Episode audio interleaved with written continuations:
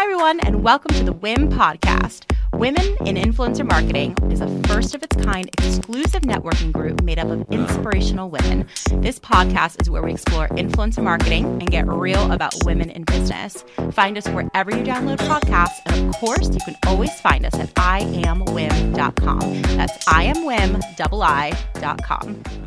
Hey guys, and welcome back to the Women in Influencer Marketing podcast. My name is Jesse Grossman. I'm your host and also the founder of this incredible community. Um, I'm super happy to have you guys here today for so many reasons. Number one, we have a great guest. Number two, we have lots going on in our community. And number three, I just happen to freaking love podcasting. So it's nice to just like have a conversation and know that like really awesome people like yourself are going to be listening, or else I wouldn't be doing it. so, one to the stuff that we have coming up in the community, super exciting. We have really, really cool events. Depending on when this episode airs, we may have just come off of having a dinner, an IRL dinner here in New York City. Um, that we are capping at 50 people because that many people want to show up, which is mind blowing, but also like kind of makes sense. I feel like people are really into in person stuff again. I know I am it's really refreshing being in person with some people and i know how enthusiastic it you can get when you feel like you want to be in a room with people that you admire and just like want to rub elbows with. So that's what our dinner is. I'm super excited about that. We're going to be going on a little bit of a tour throughout a lot of different cities not just new york. We're going to be doing la we're going to be doing chicago and we're also talking about some other markets for these dinners and events. So keep an eye out for that. Those are definitely going to be coming up and always super fun, bringing me back like pre pandemic vibes because we used to do events in all these cities. It's just been a long time. So we're bringing it back. Also, we have a really wonderful guest today, and I knew that she was going to be wonderful before we even recorded the episode. Why? Because she's been on the podcast before. She's a mentor as part of WIM, and she's even taught a masterclass for us. So, who am I talking about? I'm talking about Joanna B. Voss. She is a wonderful talent manager. Um, she's trusted by her social influencers who want clarity on how to build their brands, how to grow their business, and just like earn their worth and also just plan strategically for the future. She's closed about $3.5 million worth of brand deals, partnerships, and speaking engagements. And her clients have partnered with huge brands that I know you've heard of, like Kroger, Walmart, AARP, H&R Block, Aldi, so many more to list negotiations are something she thoroughly enjoys, whether it be for her clients, friends, or even with strangers. She's entering into her 12th year of business for herself, and she absolutely loves being an entrepreneur. We talk about that a lot in this week's episode. I love her history. I think it's super fascinating. So it's worth mentioning again because prior to her work as a talent manager in the influencer marketing space, she worked on presidential campaigns of Hillary Clinton and John Kerry for more than seven years. She's also a world traveler. She's lived in Spain three times. We talk a little bit about her upbringing in this episode where she has family in England, which is super cool. Her mother is, is British. Um, and she can also often be found cycling Colorado's mountain ranges because she's based in Denver. Um, you can find her beautifully active Instagram account at Joanna Voss, and um, we'll be linking all of that below. Um, I hope you enjoy this episode. I hope you also check out our events page because not only do we have dinners, but we have really great virtual events coming up, too many to name. It's all at iamwim.com slash events. And iamwim is I-A-M-W-I-I-M dot com slash events.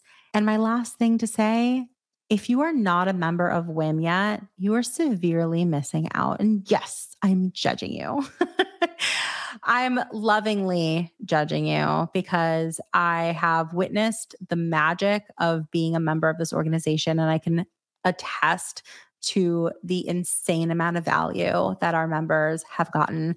They're hiring people from WIM. They're getting hired from WIM. I just talked to somebody the other day. I just like reached out to catch up and she's like, I don't know if I ever told you. Did I ever tell you that my current job, like I got from WIM? And I was like, no. And why didn't you? Like, I love hearing those stories. And I, she's worked there now for a few years. So it's so cool to hear the amount of like the power in just like bringing incredible people together. I feel like the word networking has such a taboo.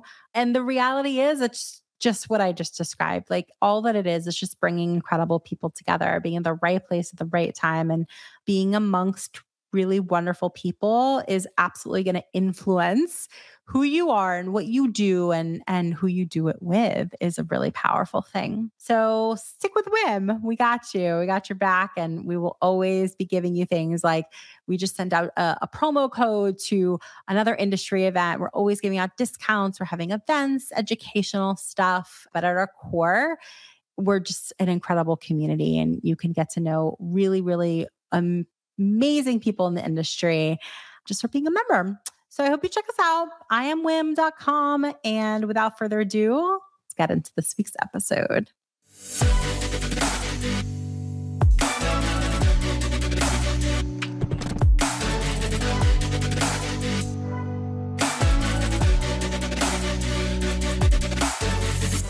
Well, I'm super excited to have you on the podcast again. This is our second time. Must have meant that you said some really interesting stuff the first time around. So thank you for that. I really appreciate it. Hopefully, I'll deliver something interesting and exciting today, too. I was going to say no pressure, but right. like the first time was pretty good. I'm hoping that this time is going to be even better. So, for those listening or watching who didn't happen to catch the first episode, we'll totally link that below we were also chatting before we started recording about like you did a whole master class for WIM. So we've got like a whole library of Joanna and like what she's got, you know, everything in in in her repertoire of industry stuff. But today we're going to talk about like some different stuff. But before we do, I know there are definitely obviously going to be people tuning in who this is their first time getting to know you. So I think it would be cool this time, and we didn't really cover this in any of our last sessions together.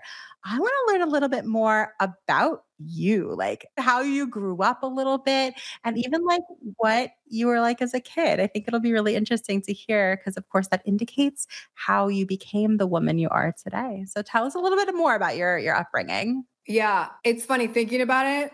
You know, you don't often reflect back, but when you asked this question, I was like, oh yeah, I feel like it makes total sense like where I am now compared to, you know, how I grew up. So I am from Connecticut. I'm a proud Connecticutian, definitely a proud New Englander and East Coaster, born and raised. And my mom's from London, my dad's from Boston. That always made for interesting conversations in elementary school when we were studying the Revolutionary War. I will say that.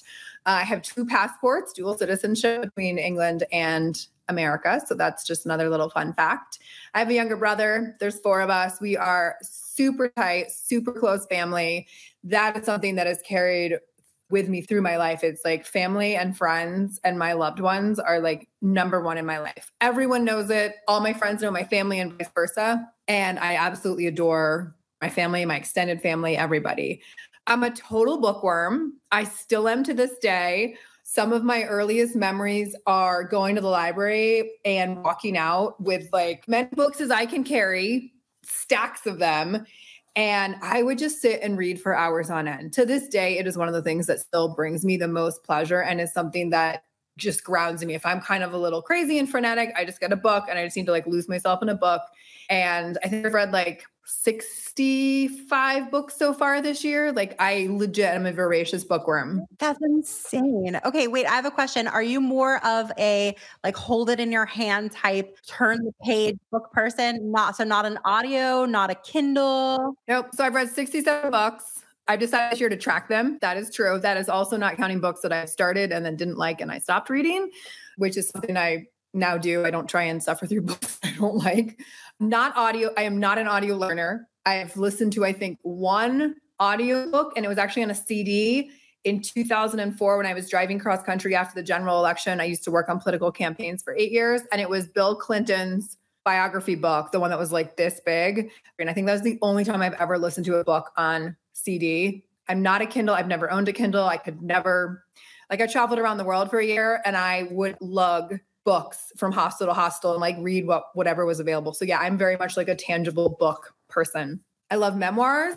I love mostly nonfiction, political biographies. I think I read like every on every political figure, political biographies, memoirs, biographies. I love generational sagas and memoirs. So, you know, like Wild Swans, for example, is about three women. There's like a grandma, mom, and a daughter. Like I love those kind of books that reflect back and forth on across generations. I love those sort of stories, like Pachinko and Orchid House.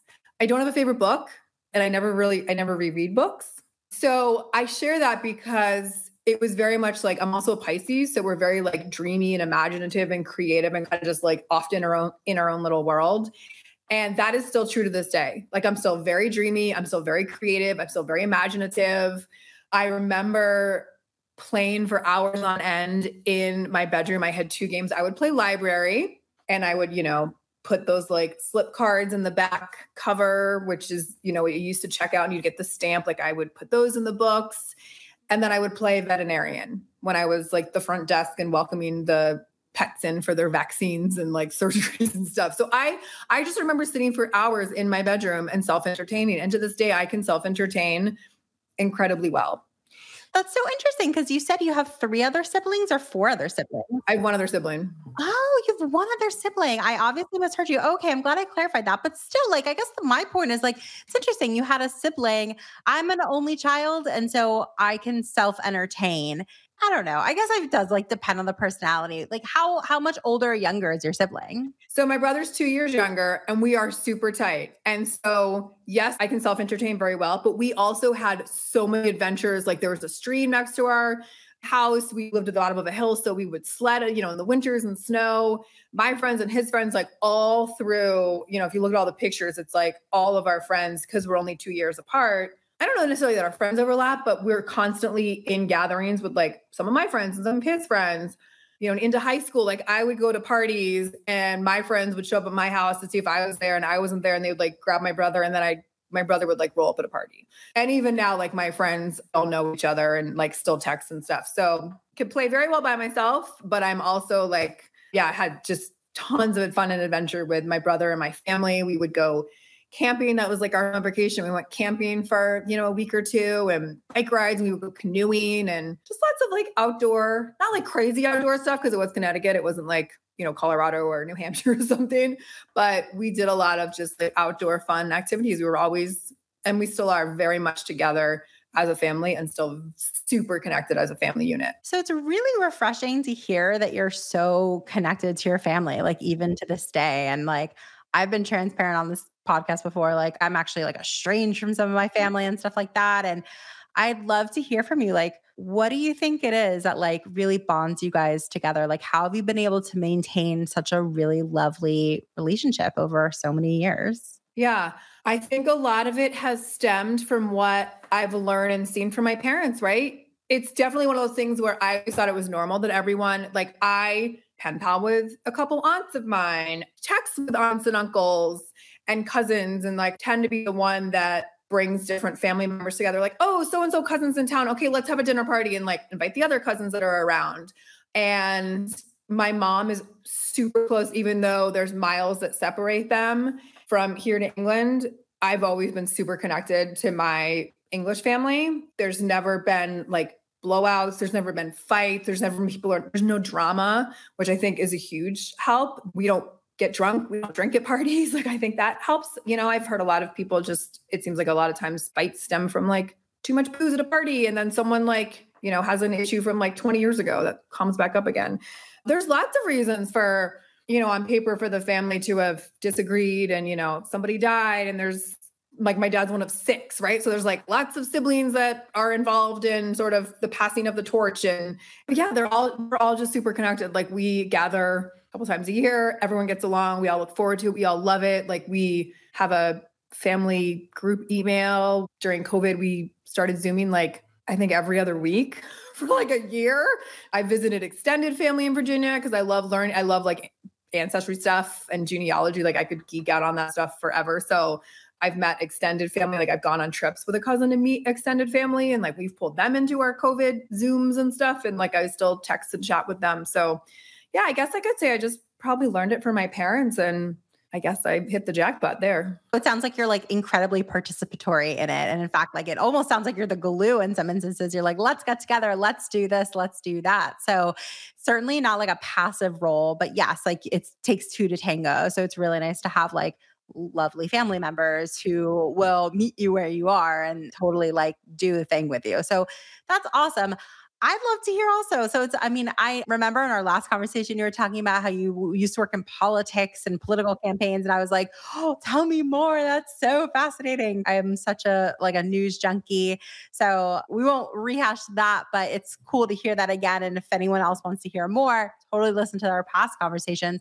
I think I'd also love to learn from you what you like to do outside of work today, especially living in a beautiful place like Colorado and how it informs the work that you do. Like, does it give you time away from work to feel more rejuvenated? Or does it really help you focus more? Or I don't know, how does your pastimes and fun activities make you a better business person? Okay. So, I live in Colorado. It is gorgeous. I live in Denver. I love cities. I've got the mountains. Again, luckiest woman. I mean, I went running this morning. I work out a couple days a week. I ride my bike when it's not cold and snowing. And then when it's cold and snowing, I go off and have winter adventures, either snowshoeing or skate skiing, which is kind of like cross country, but like way harder and way more fun. I love hosting dinner parties. I love sitting in coffee shops and exploring I don't know. I kind of just love like random new stuff. I love adventure. Like that is spontaneity and random are some top values for me. Things that I've just learned that both in my business and in my personal life keep me fueled. Like I, I really love that. Like, oh, there's a new coffee shop two towns over and like it has this cool story. I'm like, okay, cool. I'll go sit there and like work there for the morning. I know now being 43 that that time away is what allows me to do really well when I'm in my job I know it is so hard, especially when you're starting to like take time off because you're like, oh my God, there's so many things to do. And like, I could do this and I can do that. I am not creative in certain times of the day, the week, my cycle. I'm really tuned in and connected to that. And I don't try and push a square peg in a round hole because we've all sat there when you, you know, take four hours to do an email. You're like, that literally could have taken me seven minutes. And I'm so distracted or whatever. So when I have those moments, I just walk away. I'm like, okay, what has to happen? What's like the emergency? What am I in the middle of? And then I'll just turn my computer off and like walk away. Or actually, I'll go read a book. Maybe I'll go do something active because I know that it's not worth just sitting there. Like it's much more beneficial for me to check out. To that exact point, like I think it's beautiful personally, like what you've created for yourself. Like you work for yourself, you have your own company. It seems like you've always had like a really clear vision on what you want to create. Maybe it's just my perception of it, but it seems like you're like, no, I'm good. Like I've built what I want. Like this is the type of growth that I want. This is exactly what I'm looking for. And like it's here and I love it. It's really exciting to see that. My question is like, it's wonderful to hear that you're architecting even the day to day that you're looking to experience, where like, if I'm not feeling it, I'm not going to white knuckle my way through it. And that's like a beautiful thing to be able to do. What do you say though to those who feel pressured to meet deadlines or to do what their boss is telling them to do and don't necessarily like have the freedom that you do? Should they seek it out? Should they just acquiesce? Like, I don't know. What are your thoughts on those who do feel the pressure? I'm sure you feel the pressure too. So I don't know. What do you have to say about those folks? Yeah, it is obviously easier for me because I work for myself and I'm not on the rat race like treadmill by any means? This is a good question. So, if you are working for someone and you're feeling that pressure, I think having a really strong sense of self even if it's just like using this industry as an example. So let's say you're in the either the agency side, the brand side, or like you're working on a talent management agency. I'll just use contracts for example, right? Fine details, like things you have to really pay attention to. If your boss is on you about getting something done, if you're able to have a conversation and say, hey, such and such boss person, coming forward with a solution and like, I understand that this needs to happen. I would love to have until noon tomorrow because my best time to read agreements and make sure I don't miss any details is in the morning. I've blocked my calendar for this, et cetera, et cetera, versus saying, oh, I can't do it tonight. I can't do it tonight. I don't want to do it tonight. Like I'm much more proponent of propose a solution that is positive your boss wants to get the job done, right? Your boss doesn't want you to mess things up. Your boss wants hopefully you to be happy and, you know, be in a good work environment and work culture. So I think if you're feeling that pressure from above, maybe identify one or two things that are that those pain points and think of like what the pivot is where you can suggest something that is positive to help your boss see your perspective and understand that you're a human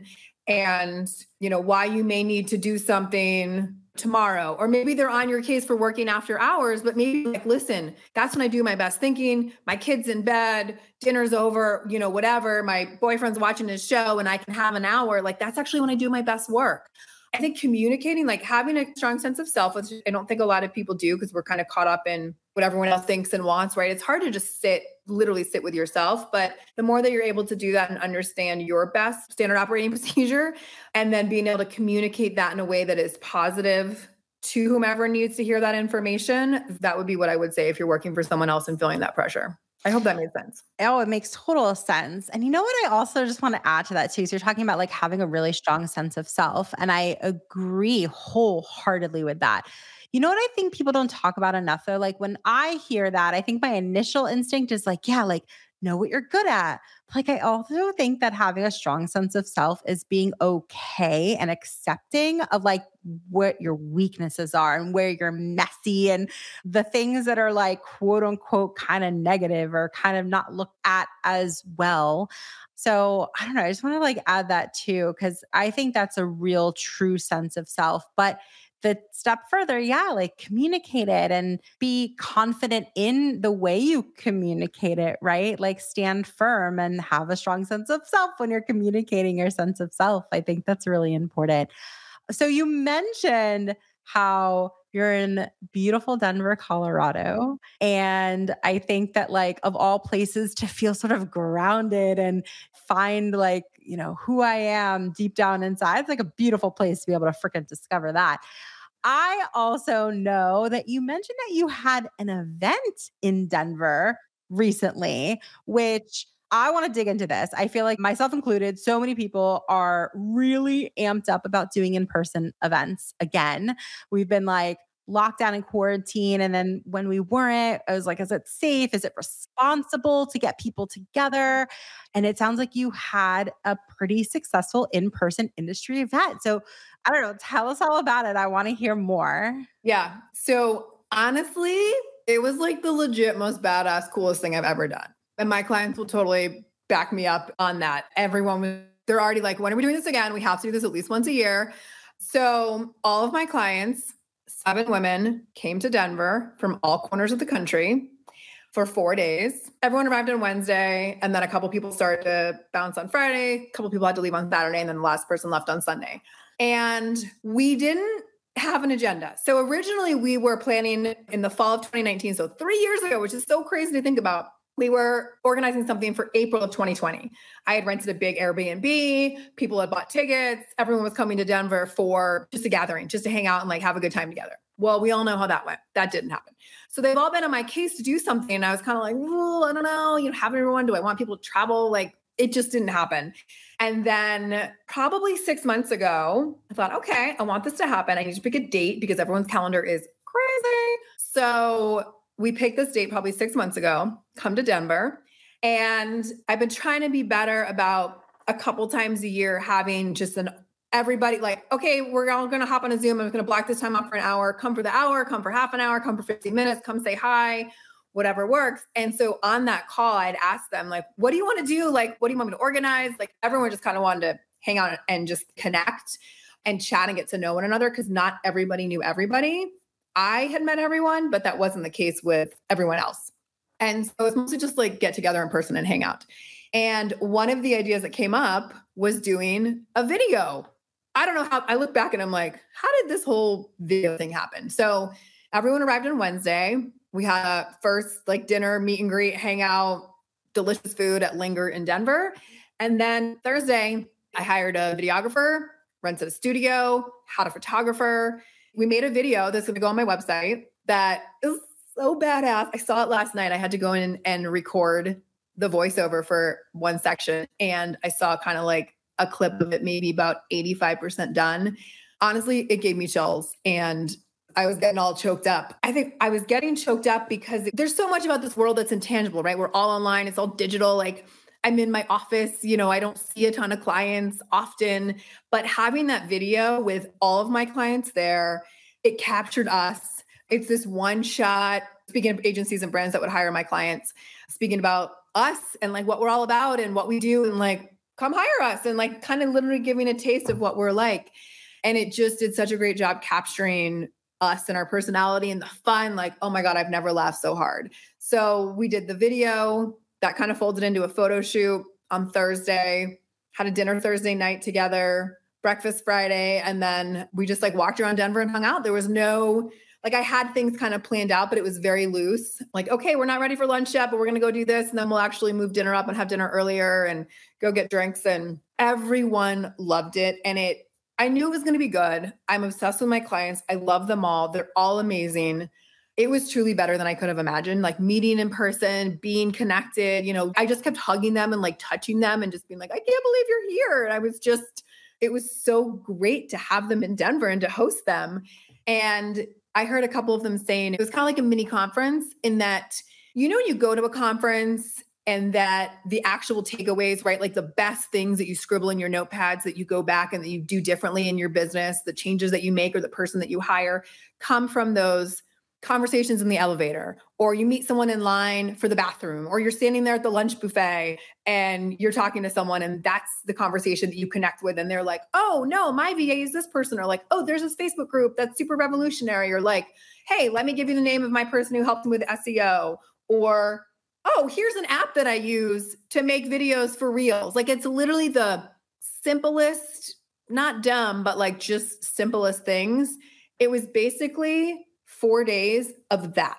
So, like every conversation was impactful. Like people had sent me questions ahead of time to ask the group kind of anonymously, or they're like, I'm just curious to know what other people are like making for ad revenue versus monetizing Reels versus monetizing TikTok. You know, there were some like generic questions, there were some questions specific to certain people. So I would ask them, have these conversations start to happen. We would connect as a group. Some side conversations would happen. People would then like share and connect. There's since been emails and word documents that have gone around of like people sharing all the resources of people that they work with and who they've hired and not necessarily for other people to go hire all those people for just people to see like what other people are doing right? Behind the scenes things. So basically the 4 days was like all those little conversations that are so incredibly impactful we're all just floating. And I mean, the content, oh my God, if you follow me on social, literally, this is like all you're going to see for the next five years because I have so much content. It's so good. And I'm excited to see it when it comes out. I mean, your whole energy changes when you talk about it. So, like, it's a really exciting, cool thing. How did this come to be? And like, what do you attribute the success like mostly to? I'm sure people want to recreate this experience. Yeah. Well, I worked my butt off to organize it. step um, one, work first, Yeah, that's that's step one. I mean, I got a hotel to host us and get a couple comp nights and some media rates, which was cool. Had a couple sponsors, people who sent me things to put in welcome packets and stuff, which was also cool. Um, those were kind of just like bonus fun add ons. I think the thing that led to its success is it's our group. We all want to hang out with each other. We all want to support each other. We all want to be connected with one another. And we all want to spend time with one another. And clearly, it wasn't just me because everyone else, I have one client in Denver, but everyone else rearranged their life, bought plane tickets, got on a plane, got themselves a Denver, got in the Uber. Like it was work, you know, not just for me, but for my talent to show up. And everybody was committed to that. You know, if you've been following me on social or know me, like, you know, I'm obsessed with my clients. Like, I'm super particular about who I let into this world because of that dynamic and because of that balance. I always have the final say on if someone reaches out and I want to work with them, but I always check in with my other clients because they may know something or like, oh my God, I was on a photo shoot with this person and like they were a total diva or like a they'll tell me the chatter because yes, your business matters and how well you're doing. I work off commission, like that's just business. But on a much deeper, sort of intangible way, like your personality and who you are, how you show up, your mindset, how much are you willing to be part of the group? How much are you just like, you know, not wanting to contribute? We are greater with the whole of our parts than us individually. And so it wasn't something I would have been able to articulate a little while ago, but the probably this year I've been able to see us great, like our, our greater collective power rather than like, oh, I'm Joanna and I represent Yvette and Ale and Lorraine. It's like, no, no, no. They all think about how they represent everybody else and our agency. I know not everyone has the dynamic. I have a small boutique agency that is by default originally, and now it's by design. There are other agencies who are, you know, in growth mode and want to scale and like bring on more talent managers and manage more talent. That's not where I'm at. Like it is only ever going to be me. I'm very clear on that.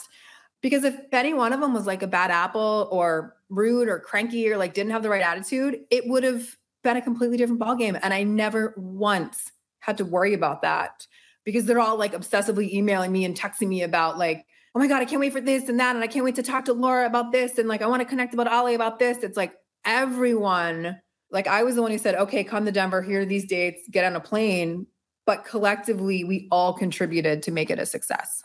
Well, and there's a really powerful thing for being the person who brings the right people together, like the people who are meant to collaborate and do really cool shit together. And like, that's a really powerful thing, just like getting people in the same room, like that energy compounded by the amount of people that are in that room. I mean, that's electric. Like, you really freaking feel that. What were your goals though going into it? Speaking of like this energy, like was it for them to collaborate? Was it for them to generate new business or was it just to sort of like watch and learn and sort of experiment with an event and see what happens? It wasn't to make new business. That was not ever like on the radar. It was to first and foremost, especially when I was thinking about it back in April of 2020, I just want everyone together. I just want everyone to connect. I hate to say network because it's like we all know each other. We're all just like hanging out together, but to strengthen their relationships with each other. And I wanted them all to leave sad to go and asking me about when the next one would be. You know, I wanted them to leave wanting more, not to be like, okay, I'm good. I'm fulfilled. I've learned everything I need to know and I'm ready to leave now. That was not the case. Everyone was like, who had to leave. I mean, obviously, eventually, unfortunately, they had to leave, much as I tried to hold on to them and get them to stay in Denver forever nobody wanted to leave. Everyone's like, we're still obsessively texting and DMing and messaging about ideas that happened and connections and like, oh, remember that conversation. If I had to pick one thing, that was it. It was just to have that connection strengthened between all of us and to build those relationships. So it wasn't just, you know, me to each of them, but the ones that didn't know each other to kind of just like strengthen our web of our agency and, you know, of our group and our crew.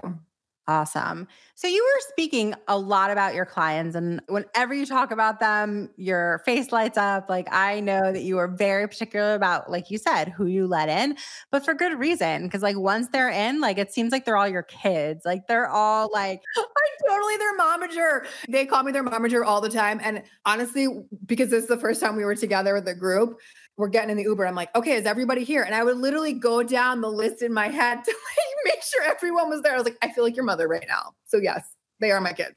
They seem like it in like all of the beautiful ways, you know, like you talk about them, like you're so proud of them and the work that they're doing and just helping and supporting them. So I'd love to sort of get like a little bit of a behind the scenes peek into how you work with all these incredible clients. Cause like I know that like if they're a client of yours, like you have vetted them and like you feel so strongly about working with them. I'd love to know, like, for maybe like your most lucrative client, you can or cannot name who that is. It doesn't matter. The point uh, that I would love to dig into is what advice do you give your most lucrative client to navigate their career and like meet their goals, whatever they are. And then maybe you have another one who's like struggling to achieve their goals, but maybe have a lot of potential. What advice would you give each of them? So, the first one about advice to the most lucrative client or clients is I remind them at the end of the day, it's their brand, it's their choice. You know, they can say yes to a brand, they can say no to a brand that has a lot of money, no money. I'm like, no one's judging you. And nobody knows behind the scenes if you got paid or if you didn't. I'm not judging you. You know, I present the information to them. I'm like, okay, here's this project. If they ask, I'll be like, yes, it may be less than your rate, but like, here's why I think you should do it. bigger picture stuff, you know, the network, the connections, the opportunity, their client portfolio, you know, the goals where I know they want to get to. But I often remind them because I imagine that perhaps sometimes as you get more successful, perhaps, you know, especially if you hire a team and you have more salaries to pay, that people might get a little away from remembering that this is all theirs. They can say yes or no to whatever they want. They don't have to do anything. So I often remind my top earners about that. That I'm like, do you want to do it? Like, do you like it? Do it. You know, if it's a project that brings you joy and you're excited about it and it makes sense for your brand and you've been wanting to redo this video thing and like now you have a chance to redo the video, like, great, go for it. Or conversely, give them the permission if it is a seemingly well paid project, I give them the permission to say no. If you know the agency's being a pain in the butt or it's been super stressful or like the timing's not right i just remind them it's it's their choice. And then the other thing too is just not to overthink it. That's the big thing that came up during our retreat last week was to stop overthinking things. You know i have a lot of my clients who've been doing this for 10 12 years who googled you know like what is a blog started their websites and their brands to put recipes so their family and friends could find them. Like there was no visions of grandeur. This industry didn't even really exist the way that it does right now. So that is different compared to another client of mine who was much younger. And when she came in in the space, it was an industry. It is an industry. You can study it in school. You know, she could decide that she was going to make a business of it versus other clients who sort of not like they were on the forefront, like they're the deciding ones, but they were in the, you know, just by nature of them being around as long as they have, it's been more unfolding as they've been progressing forward. And this group can learn from this group and vice versa. I think the people that started earlier in this industry didn't start it as a business and now it's become a business. It's much more planning, much more long content, you know, editorial calendars and stuff like that. And now it's much more just quick, like TikTok. I'm gonna grab my phone. Ooh, I'm in a moment. Bada bing, bada boom. Okay, something. Make this video. TikTok. Send it out. Grab a trending audio. Done. That's new, and so that is a piece of advice, especially when you layer in like Type A perfectionists, is to stop overthinking stuff. Not like oh, go be trendy, go do everything on TikTok, but just stop overthinking. Stop worrying about that perfection because people aren't as particular in noticing, and there's so much more content. There's so much more noise now that's two pieces of advice is like you can make your own choices. This is your business and your brand and stop overthinking it. Then conversely, the person who maybe is having not their best year or maybe has gotten a little bit off track, I would just revisit. I have had this conversation. I will be having it again. Is just revisiting like, what is your brand? You know, it can change because maybe you had kids and your kids are older. Maybe your kids have left the house and now you're empty nesters, or you got married, you got divorced, you moved. I mean, there's lots of reasons to relook at your brand and relook at your content and just to ensure that it all makes sense. The conversations are that like, okay, what is your brand? What's the value you're providing? What's the service you're providing? Who are you serving? Okay, let's look at your content. Are those aligning? A lot of times when they're not, you can tell the business opportunities have dropped off. And so it's just like recalibrating and maybe it's archiving some old photos. It's getting photo shoots back on the calendar. You know, coming out of COVID, a lot of people dropped routines. We weren't having scheduled photo shoots and content creation, going out and doing things the way people were pre COVID in terms of running your business. So that was a bit of a disruptor for a lot of people. And so just relooking at what's the word I'm looking for? Not doing like a, oh, the word has totally escaped me, but just like reviewing your, you know, reviewing your content and just making sure it's all still aligned and then kind of rejiggering to make sure you're getting back on that track. I've had that conversation with clients in the past and she's got her stuff back online and it's great to see that her hard work has been paying off because she's been having a, a, banner second half of this year after sort of chatting with her earlier this year. So those are the conversations i would have with someone who is not like having their best year. And honestly sometimes this is a total crapshoot. We have no idea why brands pick who they pick when you have 10 people that are all similar. So sometimes you're also just kind of at the whim of people's budgets and decisions Totally. I appreciate that. I, I feel like we got a good sense of like, it's fun to hear like a stream of thought from you, you know, like and how you'd advise them and what to think about. And I don't know, if I were an influencer, like I would want to be represented by you. I feel like you're like very thoughtful. I mean it about the advice that you give, have a ton of knowledge, but also like you're very down to earth and like you you have like a very grounded perspective, I think. And as an influencer, like I think that would mean a lot. I think in that same spirit, there's so many people who work in influencer marketing. It's wild. Like the title of our industry, it's called influencer marketing. And yet I feel like influencers aren't enough of a focus sometimes. And here's what I mean by that. I feel like there's a lot of people who hire influencers that have never like actually worked directly with them, like how you have to really get a sense of how they tick and what they're like and what they're all about and what's important and not important to them and stuff like that. So you also have such a day to day intimate relationship with so many really incredible creators. Could you give us a sense of something like we might not know about what it is to be an influencer and like what they do on a day to day, just something you don't think we know about influencers? Yeah. So I think something I run into often sweeping generalization about to happen. So brands and agencies seems like a lot of times they forget these people are humans. They've got lives. Yes, it's a business, but perhaps they have other work. Perhaps they're homeschooling, women being in the sandwich generation of caring for parents and kids, maybe cross country lines and doing it internationally, cross, you know, different language bar not barriers, but like, you know, across different languages and and across different country lines and time zones. And those other people in their lives, and even if they're single, it doesn't exclude those people because those people have lives and families and friends and obligations and stuff. It's just sometimes I see brands with like this quick turnaround time. And I'm like, you don't just want them to like, you love them for their content, which are like these professional photos. That means they work with a photographer. So they have, you know, the, the photographer takes the pictures, works on them, the photographer has other projects. It's like sometimes there's this expectation of a quick turn or like, you know, you email me at four o'clock on a Friday mountain time. I'm like, you are done working East Coast time and wanting things end of day. And I'm like, it is end of day. Like, there's just sometimes these expectations that to me give light that it is forgotten that influencers are humans and they are living their lives no matter how successful their business is and no matter how many people they have on their team or if they're a one woman show and that's all they want to do and that's fine it's just like these crazy um, requests and and expectations of like turnaround time, availability, and like you want a recipe. You can't just whip off a recipe. Like you want an original recipe, recipe creation. Gotta figure it out. Go to the grocery store, get some ingredients, recipe test two or three times before they have the recipe. Check nutritional guidelines to make sure it fits within your guardrails of fats and sodium and all of the things. It's like that takes time.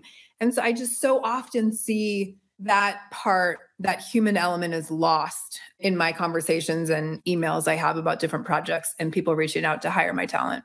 I can really appreciate that. I've certainly witnessed it too. And I don't even know if it's important to like analyze like why people lose sight of that, but like, I don't know. It's just like it's unkind too, in like the amount of expectations that are placed on people. And I think that like this comes up a lot on this podcast, which is just like can people have more empathy? Can people like also take a little bit more time to even just like understand the process of the other, the other party of the partnership? I mean, if it's a real partnership, isn't that part of it? Isn't that a component of it? So, in that vein, it's really exciting to see people like yourselves who are starting their own talent management companies. It's such a cool side of influencer marketing where like you can be incredibly entrepreneurial and make a killing and help influencers and like facilitate deals and just like have your own incredible company. In a lot of instances like a marginal amount of up start costs. And it's really cool to see how successful one person can be don't get me wrong, it takes a lot of work. It takes a lot of expertise and being really good at a lot of different things because you wear a lot of hats. But I would love to hear advice from you for somebody who's starting out in talent management today. Maybe they worked at another agency and they wanted to like, oh, I really like so prefer to represent talent and just go out on my own and do this. Or maybe they're just graduating school But are there any things that you wish you had maybe done differently or things that you did particularly right when you were first starting out as a talent manager? Okay, things I did right kind of goes back to what I was saying at the very beginning of this is a strong sense of self. I listen to my gut. I trust my gut. I have very clear like my pillars of what is important to me personally, professionally, and I'm okay walking away from that. I know that takes work again when you're like 25 and 26 and or starting a business at whatever age like there is that element of like oh my god I just have to say yes to projects to keep the lights on. I've been there. I get it. But this is my answer having now lots of years, 12 or so years working for myself and that wisdom. I would recommend or offer some thought to someone who is wanting to start their own talent management agency or go off in that direction is do it on the side. Meaning, like when I started my business as a nutrition coach, 2011, I think, January 2011, I had put all the eggs in that basket. I wasn't working a job to make sure the bills were getting paid and I had this on the side. So it was very, very stressful. And I think I spoke about this in the past podcast. It is something that is advice that I would say, like, don't do it that way. Don't put all that stress and like having to make the job that you want to happen, like have to happen, because it just has, you just get a different relationship with the clients and the work and the projects. So if you want to do talent management, do it on the side. Take on someone who's maybe starting or just beginning or like reaching out maybe quite isn't at the level maybe they wouldn't quite yet be like the perfect client because their income of your commission doesn't quite sustain like a full-time work but do it on the side to learn and understand how this works to go through multiple cycles to do client projects to have lots of brand negotiations to understand like so much of this is a no before you get to the yes like that takes a certain thing to you know, I've talked to a lot of people who, oh, I pitched 10 clients and, or I pitched 10 brands and like nothing happened. And I'm like, yeah, and like keep going. That's just the nature of this. You know, I probably say no to 80 to 85% of the projects that come in for my clients. And I've actually just done the math. They're almost at 900 inbound inquiries for this year. That is a lot of no's so having someone that you do on you know you work with on the side where you can go through the motions and learn and isn't that like high pressure high stakes i've launched my agency and like now i have to make it work there's a lot on the line you want to understand agreements and contracts and the different language and like whitelisting and usage and and what does all that mean because you're representing your clients and you want to make sure that you're setting them up for success and that you're not putting them in a situation where they're like wait i didn't agree to have my face on a billboard and then you're like oops I didn't think to look about like in print usage. You know, kind of learn, mentor, shadow someone. And I don't mean for like a month, three months. I literally mean for like six months, nine months. Like this is a marathon thing. Have a long term strategy that will contribute, I think, much greater your, to your success than just kind of like trying to wing it and scramble and figure things out on the fly. That's what I did. It's mostly worked out for me. But I also was in politics for eight years and it's a lot of the same, you know, you ask 10 people for one person to say yes kind of thing. So I had a lot of that like mindset and training, which I really do think has done me a great service to be successful at what I'm doing now and just to be an entrepreneur in general. But a lot of people don't do that. And a lot of people are put out five emails and they're like, no one got back to me. I'm like, okay. So you either revisit your email or you just keep at it. That's kind of the nature of this beast. Oh my God, you're like speaking my language. I people who will definitely remain nameless. I've oh, been Oh yeah, I got some. Just like there it sounds like we have some names that like and instances that we're thinking of where i'm just like dude you're just beginning. Why are you so discouraged already? Like why are you letting this get to you? Like i don't know. I feel like a lot of people like blame things like that on like generational things or who knows what. But I just think it's a personality thing and it certainly contributes to how you're raised. I do think that's sort of why I wanted to get into like, how did you become the woman that you are today? I do think our upbringings and really contribute in a really big way, of course, to like how much tenacity do you have? Like your work ethic, like how many no's are you comfortable hearing? And talent management is not for the faint of heart at all whatsoever.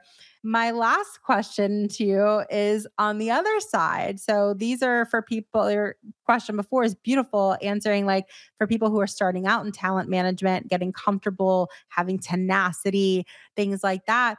is there any advice that you would give to somebody who's like well on their journey, been a talent manager for a while, things that maybe they should keep in mind or think about maybe doing in a certain way that's just helped you a lot in your business? Yes. Know your pillars. Just have that sense of self of pillars of like what's super important to you. Because I think when you're you are successful, right? It's like, wow, I have this person who's making X amount of money a month, a year, and then you do the 20%, you're like, oh, that's in my pocket. Like that sounds good. It can be very easy to like get caught up in that. I'm not going to lie. I want to make more money. Like, I want more money. I have lots of financial goals and things and aspirations that I am still working towards that having someone who makes boatloads of money would help facilitate. But where I'm going with this is having that sense of self because if that person compromises my values, my quality of life, I don't care how much money you're making. You already know. I don't know that everyone's there. Like I've definitely said no to people who make lots of money because I'm like, oh, you're like already a pain in my butt. And you like are not following instructions. I've asked you to do a couple things, a couple basic things. You're not listening to me. You are infringing on my boundaries, which I have articulated, which is fine. Like I have clients who will text me over the weekend and say, I know you're not working this the weekend, but I just want you to know this thing. That is different than me saying, please don't call or message me, or please do it by this day. And then they just blow past and do it on their own timeline, you know, without any context. And they constantly do that. I'm like, oh, this is your this is your behavior. Yeah, I don't care how much money people are making. That to me, if you're compromising my quality of life and I'm like not excited to get an email or a text from you, that's a huge red flag. So I think people are successful and are continuing to be successful, right? Like one measure of success is the income and the money. And that can be, you know, like a, a shiny object of having talent pop up who could, you know, you do 20% on that and they could bring you in a lot of money. So I would just say continue to stay very clear and like true to what works for you and how you operate and don't lose sight of that.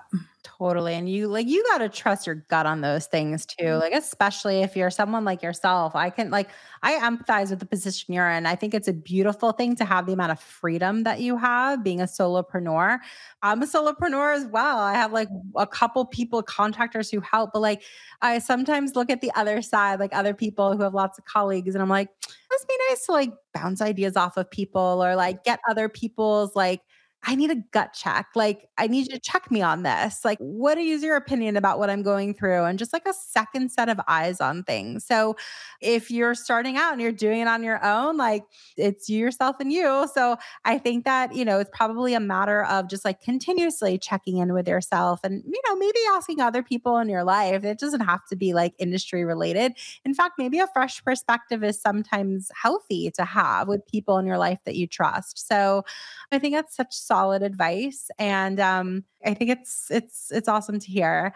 It's always such a pleasure having you on the show and yes, i'm just excited to like share you with even more people because I love how active you are in the group. I know how giving you are to our members, and you've befriended so many people who just always speak so highly of you. I just think you're like you're like a great model of the type of people that we want in WIM. To be honest, like Thank very you. supportive, very driven, and have been successful in your own business. It's true, but like you're a girl's girl. Like it seems like you're very supportive of your fellow women in the industry, and I think that's a really big testament probably to how you grew up. Yeah. There's some through line in there for sure. So, with that being said, are there any final thoughts that you want to share with our audience before we head out today? I would say if you're here and listening, you've obviously found WIM. Kudos to you because what Jesse has grown here with this community has not gone unnoticed by me. I mean, you know, just as you've been watching my journey, Jesse, I've been watching yours. And I have so much gratitude for this community that you've curated and pulled together. I have now, you know, connected with a couple talent managers that were just like, we've got our little crew that are a resource and gut check and sounding board because we do operate kind of in a silo. And I would have never found these women if it wasn't for you. I love how people are posting, you know, casting requests and like, hey, I need someone for this or that, or does anyone ever connect at this brand? You know, a lot of that vibe and direction has come from you. So for anyone listening, like do the membership. You're in a great spot. This is a great community of people. Show up, participate. You definitely get what you give. And, you know, when you were deciding to reach out to people for questions and, and want to connect and like pick people's brains, I will say come with questions. That is very helpful. Someone who gets often, you know, frequent requests of people who want to pick my brain. I'm fine to chat with people, but I will tell you it goes a lot further if you're like, here are my three questions. I would like to know specifically how you deal with this situation rather than like, tell me your journey. I'm like, no, because honestly, you can find it in so many other places. And that to me says you're not doing like research and you're just kind of being a little lazy. So I'm so happy that you're bringing that up. That's such a good point to bring up. So it's also worth mentioning that you're part of our mentorship program as well. And I just wanted to chime in briefly to say I 1000% cosign what you're saying right now because look, WIM's a networking organization what you said first is so accurate, which is what you put into it, you get out of it. But mm. like that's life. that's just a life thing. That's not exclusively a WIM thing by any stretch of the imagination. But also, like to that same point, like if you are reaching out to someone like Joanna, and we're gonna like absolutely list, you know, your social handles and stuff in the show notes, and people can reach out to you just because you're a member of WIM, you're very present. When you do, if and when you do, have pointed questions. I love that you brought that up. We have like a whole list of like mentorship session guidelines because of that, because I had heard people say, like, so I got on this call with this person. I'm happy to be a mentor with the WIM, but like, they didn't really ask anything. Like I like I'm happy to be a resource. How do you get started? Or or tell me more about what you do. And I'm like, are you serious? Like I am turned off. Is like, don't waste my time. But if I'm like, hey, I've got 10, 15 minutes or whatever, someone's like, can I take 15 minutes? And they have great questions, I will happily chat with them for like half an hour, 45 minutes, do a follow up. Like that is so much more beneficial than just like a generic, I didn't really do any research and I'm being kind of lazy. Those are annoying. 100% like don't be i hate to say like don't be something i always like to say it in the in the positive like in the affirmative but like first of all, do research 1000%, but like don't waste their time, but also don't even waste your own time. Like if you're going to meet with somebody that you admire, like take full advantage of that situation. What do you really, really want to ask of that person and like maximize your time together and really take full advantage of it. Again, I I think this is like it's interesting to talk about like in the you know in the sense of like a mentorship session or a, just like a phone call or a conversation or a coffee but i love what you're saying because i also think it broadly is applicable to just life and how you approach and attack your life. So I just wanted to chime in and co sign on that. I really appreciate you bringing that up. Again, it's been a huge pleasure having you on again. I'm such a big fan. I hope and I'm pretty sure that you know that. So, for those of you who are new to knowing about the amazingness that is your agency, like please check her out. She has incredible talent that she represents. We only like scratched the surface of why they're incredible and who they are. Just thank you for being on again today. You're the best. Thanks, Jesse. Awesome. I really appreciate it. And um, yeah, I love everything you've curated here with WIM, and I'm super psyched to be a part of it. And it would be weird to think of life without you and without WIM. Mm-hmm. So thank you very much for all the work that you've done to even like, you know, bring us here today. Bring us here today. When I think of WIM and I think of like some of our best members, you're absolutely always on the top of that list. And best is, you know, subjective, but it's really just because of how you show up and how you support others yeah. and how you share. And if all of our members were like you, like WIM would be like, you know, even 10 times better than it already is. So yeah. Thank you guys. Thank you for joining today. So appreciate it. And we'll see you next week, guys. Take care. Awesome. Thanks, Jesse. If you enjoyed this episode, we got to have you back. Check out our website for more ways to get involved, including all the information you need about joining our collective. You can check out all the information at iamwim.com. Leave us a review, a rating, but the most important thing that we can ask you to do is to share this podcast. Thanks for listening. Tune in next week. Tune in next week.